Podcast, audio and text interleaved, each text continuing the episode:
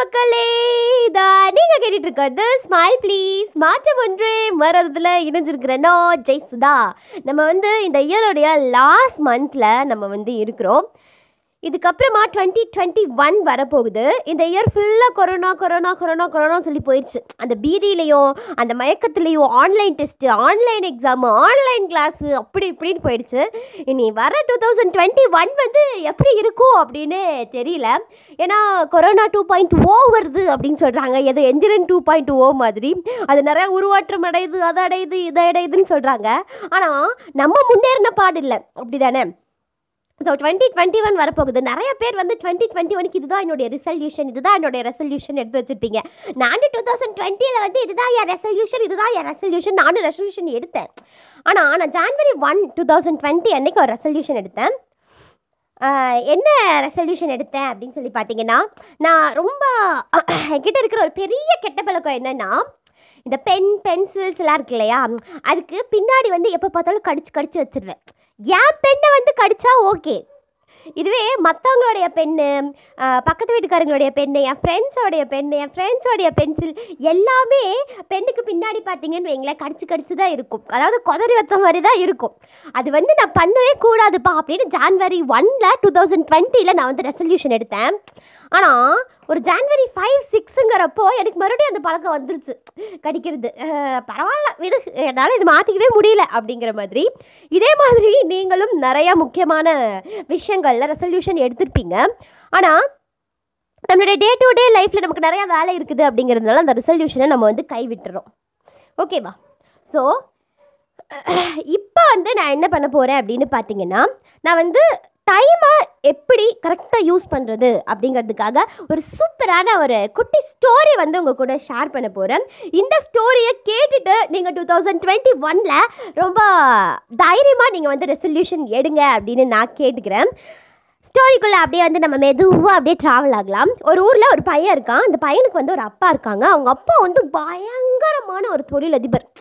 வேறு level business man அவங்க அப்பா. அவ்வளவு காசு இருக்குது அவ்வளவு பணம் இருக்குது அவங்க அப்பா எப்படின்னு பார்த்தீங்கன்னா அவங்க அப்பா பிஸ்னஸ் மேன் இல்லையா? ஸோ பிஸ்னஸ் மேன் அப்படின்னாலே வந்து டைமை வந்து ரொம்ப கம்மியாக தான் செலவு பண்ணுவாங்க.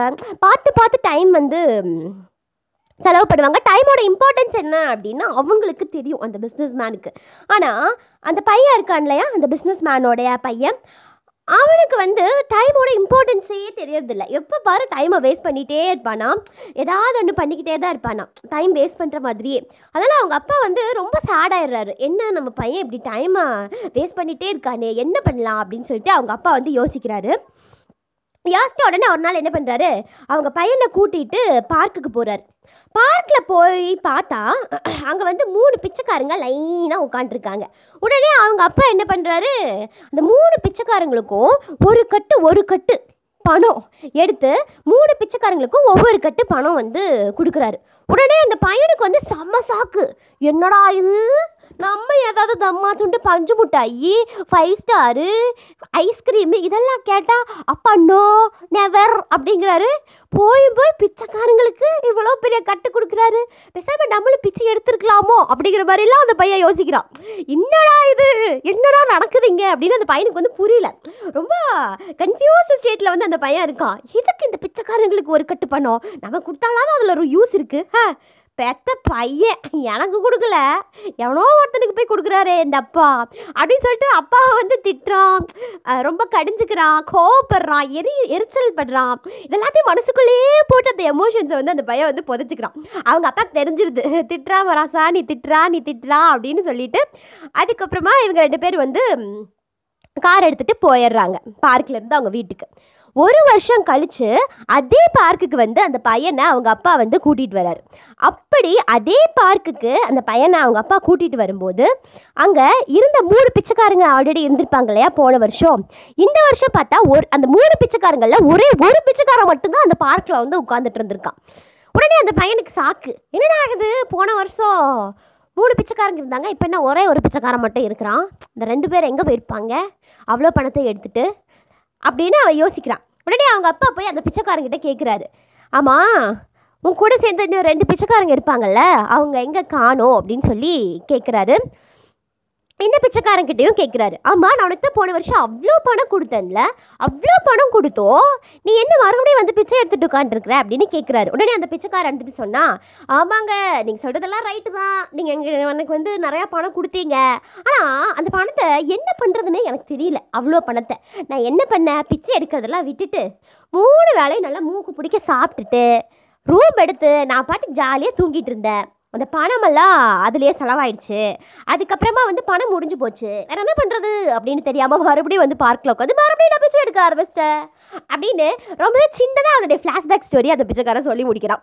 உடனே அவங்க அப்பா இருந்துட்டு சரி உன் கூட இன்னும் ரெண்டு பிச்சைக்காரங்க இருப்பாங்கல்ல அவங்க எல்லாம் என்னாச்சு? அப்படின்னு சொல்லி அவங்க அப்பா கேட்குறாரு உடனே அந்த பிச்சைக்காரன் இருந்துட்டு ஒருத்தங்க ஒருத்தன் வேணா எனக்கு எங்கே இருக்கான்னு தெரியும். ஆனால் இன்னொருத்தன் எங்கே இருக்கான்னு தெரியாது. அப்படின்னு சொன்னேன். சரி அந்த ஒருத்தன் எங்கே இருக்கான்? என்ன பண்ணுறான்னு சொல்லு. அப்படின்னு அந்த பிச்சைக்காரங்கிட்ட அவங்க அப்பா வந்து கேட்குறாரு உடனே அந்த பிச்சைக்காரன் என்ன சொல்கிறான் அங்கே ஆப்போசிட்டில் தெரியுது பாருங்க கண்ணுக்கு எட்டின தூரத்தில் ஒரு ஐஸ்கிரீம் கடை. அந்த ஐஸ்கிரீம் கடைக்கார அந்த ஐஸ்கிரீம் கடைக்காரனே அந்த பிச்சைக்காரன் தான் அப்படின்னு சொல்கிறான் உடனே அவங்க அப்பா என்ன பண்ணுறாரு உடனே அவங்க அப்பா என்ன பண்ணுறாரு அந்த ஐஸ்கிரீம் கடைக்கிட்ட போகிறாரு இந்த பையனுக்கும் மறுபடியும் சாக்கு. ஓ ஐஸ்கிரீம் முதலாளி ஆயிட்டானா? அந்த பணத்தில்.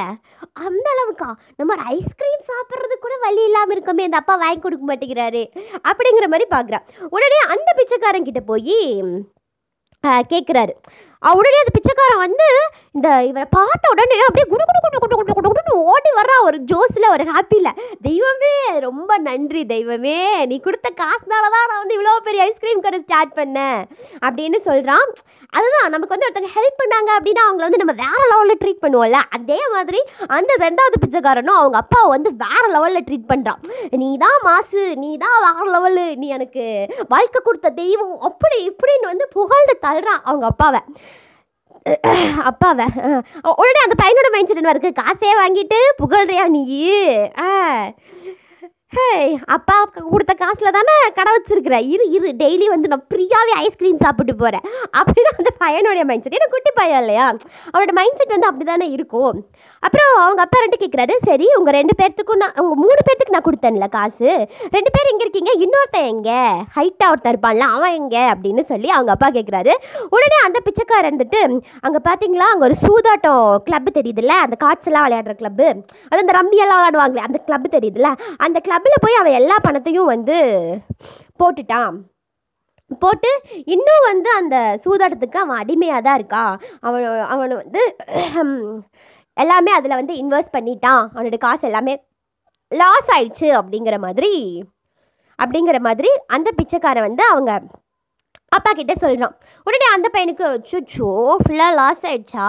அப்படிங்கிற மாதிரி அந்த பையன் பார்க்குறான் இது வந்து மூணு பிச்சைக்காரங்களுடைய நிலமை. இப்போது அந்த அப்பா என்ன சொல்கிறாரு அந்த பையன்கிட்ட போய் இங்கே பாரு நான் வந்து மூணு பேர்த்துக்கு ஒரே அளவு அமௌண்ட்டு தான் வந்து கொடுத்தேன். ஓகே ஒருத்தன் என்ன பண்ணா அதை என்ன பண்ணுறது அப்படின்னே தெரியாமல் ஆ சும்மா போய் செலவு பண்ணிட்டு வந்து மறுபடியும் அதே நிலமையில உட்காந்துட்டான் இன்னொருத்தன் என்ன பண்ணா அவன் நான் கொடுத்த காசை அவன் வந்து காசாக பார்க்க கிடையாது. அவன் வந்து ஒரு முதலீடாக பார்த்தான். அவன் ஒரு இன்வெஸ்ட்மெண்ட்டாக பார்த்தான். போனால் காசை கொடுத்தா பெரிய ஐஸ்கிரீம் கடையை வச்சா இப்போ வேற லெவலில் இருந்துட்டு இருக்கான். இன்னொருத்தன் என்ன பண்ணான் அவனுக்கு தெரிஞ்ச தப்பான வழியில் அவன் போனான் காசை ஃபுல்லாக இழந்துட்டான். இது வந்து காசுக்காக மட்டும் நான் சொல்ல கிடையாது. இனி வரப்போகிற டூ தௌசண்ட் டுவெண்ட்டி ஒன் ஆண்டும் நம்ம கையில் வந்து three hundred and sixty five days நம்ம கையில் வந்து இருக்குது இது வந்து நீ முதலீடாக பார்க்குறியா இல்லைனா இந்த three hundred and sixty five டேஸை இப்படியே செலவு பண்ணிவிட்டு டூ தௌசண்ட் டுவெண்ட்டி டூலையும் டூ தௌசண்ட் டுவெண்ட்டியில் நீ எப்படி இருந்தையோ அதே நிலமையில இருக்க போறியா?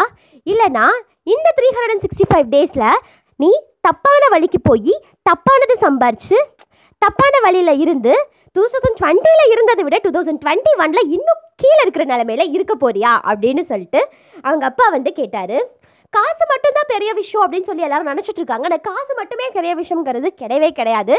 நம்மளுடைய டைமு தான் முதல்ல வந்து பெரிய விஷயமா நம்ம நினைக்கணும். ஏன்னா டைமை வந்து நம்ம கரெக்டாக ஒவ்வொரு செகண்ட்ஸையும் நம்ம வேஸ்ட் பண்ணாமல் யூஸ் பண்ணிட்டாலே கண்டிப்பாக நம்மளால் வந்து ஒரு பெரிய லெவலில் நம்ம அடைய முடியும். நம்மளால் வந்து ஒரு க்ரோத்தை வந்து நம்ம கண் கூட பார்க்க முடியும் அப்படின்னு நான் சொல்லிக்கிறேன். ஸோ இதே கொஷின் தான் நான் உங்களுக்கும் கேட்குறேன்.